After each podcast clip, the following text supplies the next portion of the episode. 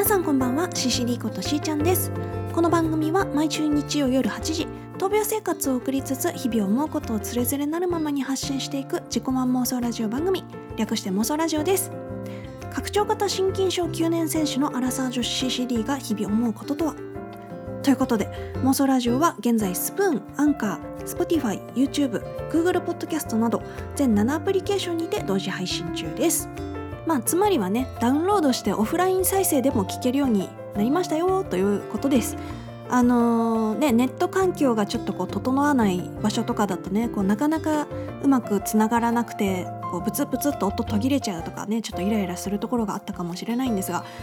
ダウンロードしといてもらえればね、スムーズに聞けるような、そういうプラットフォームというものがあるので、そちらの方にもね、投稿していくことにしました。今日は2020年3月29日。実はですね、昨日うちの母の誕生日だったんですよ。で、今日家族みんなでね、うちに集まってちょっとランチ会というかホームパーティーみたいなことをしたんですけど、今のねこのご時世、ちょっとコロナの影響でなかなか外で集まるのはね、自粛した方がっていうことだったので、家の中でね持ち寄り制で、実家組のうちがサラダとかピザとかを用意して、で兄夫婦がケーキと、唐揚げとかエビフライとか、そういう揚げ物アラカルトみたいなものを持ってきてくれて、でうちの姉が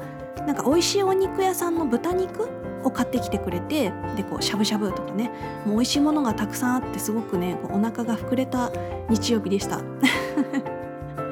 う本当にね、このコロナの影響でね、ちょっと気持ちが塞ぎがちなところもあると思うんですけど、家族でねみんなの元気な顔がお互いに見れて、いい日だったんじゃないかなと思っております。というわけで本日も始めていきましょう。CCD の妄想ラジオ第85回スタートです。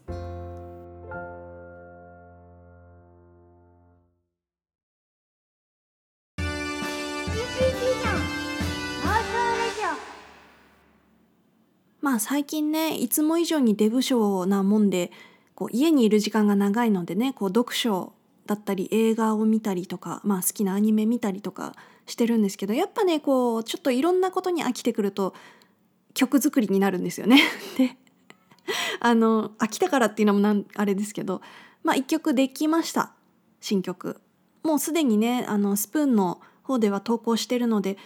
聞いてくださった方はもう聞いたかと思うんですけど、まだ聞いてない方もいるかと思うので、ここでね一回流させていただきましょう。いつもね、私は新曲できた時に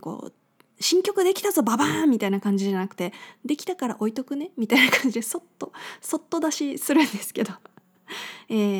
本当に1週間前ぐらいにできたばっかりの新曲です。 CCD でシナスタジア。さよならの色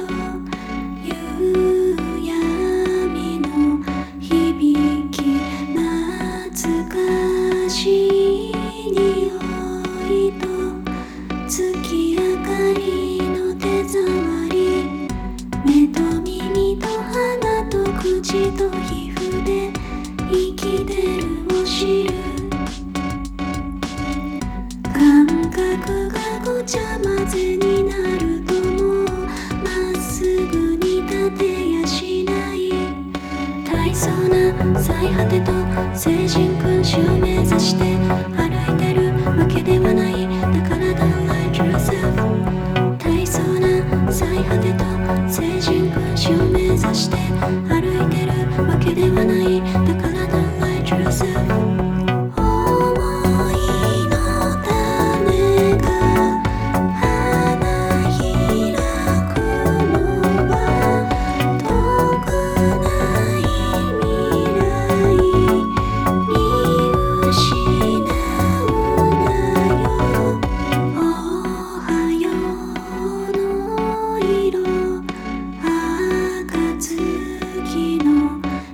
々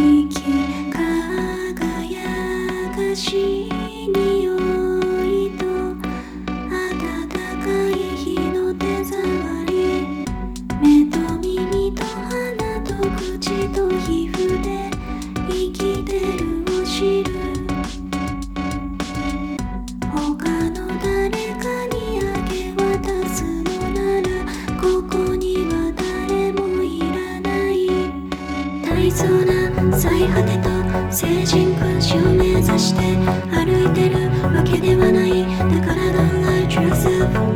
大層な最果てと聖人君子を目指して歩いてるわけではない。だから Don't lie to yourself。CCD でシナスタジアでした。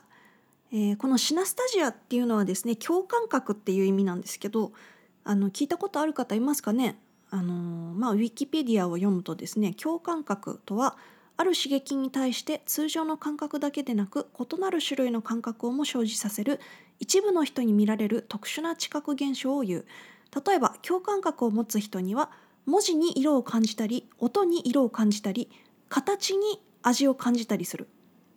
ていうね、その不思議な知覚現象があるらしいんですよね。私自身は特にそういうのは感じたことないんですけど、でもね、感覚って不思議なもんで、私が感じてる感覚って他の人にはわからないように、私は他の人がどう感じてるかっていうその感覚はわからないんですよね。今私が見てる景色っていうものは他の人から見ると全然違うものに見えてる可能性もある。確かめようがないですからね。言葉で説明するのにも限界がありますしでね、私前々から言ってたんですけど、好きでね曲作ったり歌ったりとかしてるんですけど、歌詞がね大体自分がねその心臓の病気でちょっとこう意識がなかった時に見てた夢のことを書いてるんですよ。なんかすごい変なこと言ってると思いますけど、あの時見た夢ってうまく言葉にできなくって、でもなんか残しときたいなって思ったから、いろんな歌詞にねちょこちょこ入れてるんですけど、だからそれもある意味特殊な体験だったとは思いますしね。で、何が言いたいかっていうと、自分の感じ方っていうものを他のものに委ねたらダメだと思うよっていうなんだろうね、こうみんながこう言うから自分もこうみたいなのってなんかこう空気読むとかそういうのとは別で、なんかこうそこは明け渡しちゃダメじゃないみたいなとこあるよねって思うんですよすごいこうふわふわした話してんな、大丈夫かな。共感覚っていうそういう知覚現象があるって知った時になんかふっと思ったんですよね。そういうのもうちょっとねウィキを読んでみたいと思うんですけど、共感覚の自意識的な、また言葉では表現しがたい性質は人にとっては異常だと感じられる。無意識的で一貫した性質、つまり共感覚で受け取る感覚に人為的な変化がないことは共感覚を本当の経験だということを実証している。ちょっとわけわかんなくなってきましたね。メディアの中には共感覚を精神的な病気あるいは神経障害だと表現するものもあるが、共感覚者の多くはそれをハンディキャップだとは感じていない。ただし共感覚は精神に負担がかかりすぎている人もいるという報告もある。逆に大半のメディアは隠れた感覚、さらには神に与えられた感覚として表現しているし、共感覚者はそれを失いたくないと感じるものが多いという。共感覚者の多くは子どもの頃に他人とは異なる隠れた感覚に気づく。そして彼らは自然とその感覚を日常生活に適用させていく。また共感覚で人の名前を覚えたり電話番号を覚えたりすることに使うこともあれば、暗算に利用することもできる。しかし同時に絵画、映画などの視覚的な作品や音楽を想像する上での困難になることさえある。過去の偉人とかの人たちの中にもそういう感覚を持ってる人がいたんじゃないかとかも言われてるらしいんですよね。レオナルド・ダ・ヴィンチとか、なんか有名な記憶術師とか、小説家、詩人、あとは宮沢賢治とかもね、なんかそういう感覚あったんじゃないかみたいな言われてるみたいなんですけど、多かれ少なかれみんな共感覚的な部分ってあると思うんですよ。ただそれをなんかいつの間にかすごい鈍らしちゃうような要因が結構生きてく上で周りにたくさんあって、でも多分大半の人がそれはなくしたくないものって考えるんじゃないですかね。それがあると知っていれば知らない人も多いかもしれない。気づいてもらえるといいなと思ったりしてます、私は。これ全部食べていいの？ CCD の妄想ラジオ。なんだかいつも以上にふわふわした話をしてしまったんですが、大丈夫だったでしょうか私も何が言いたいのかよくわかりません。先週のコメントにお返事させていただきます。先週はね、家の中で失踪ということで、ダボくんが、うちで飼ってる猫くんがですね、どっか行っちゃったって話をしてたんですが、妄想ネームさじ投げて七草さん、ありがとうございます。冒頭が可愛すぎました。つか台本なしでここまでお話できるのは本当に尊敬しかありません。うちにも猫がいますが、いなくなると焦りますよね。ただ自由さが愛せます、ということでありがとうございます。先週は冒頭にね、いつものこうセリフみたいなものを言うときにスプラジのセリフを言い出しちゃって、あ、違うって言って直したんですけど、七草さんも猫ちゃん飼ってるということで、そうなんですよ、自由さがたまらないんですけど、でも姿が見えなくなると焦りますよね。実はね、今日も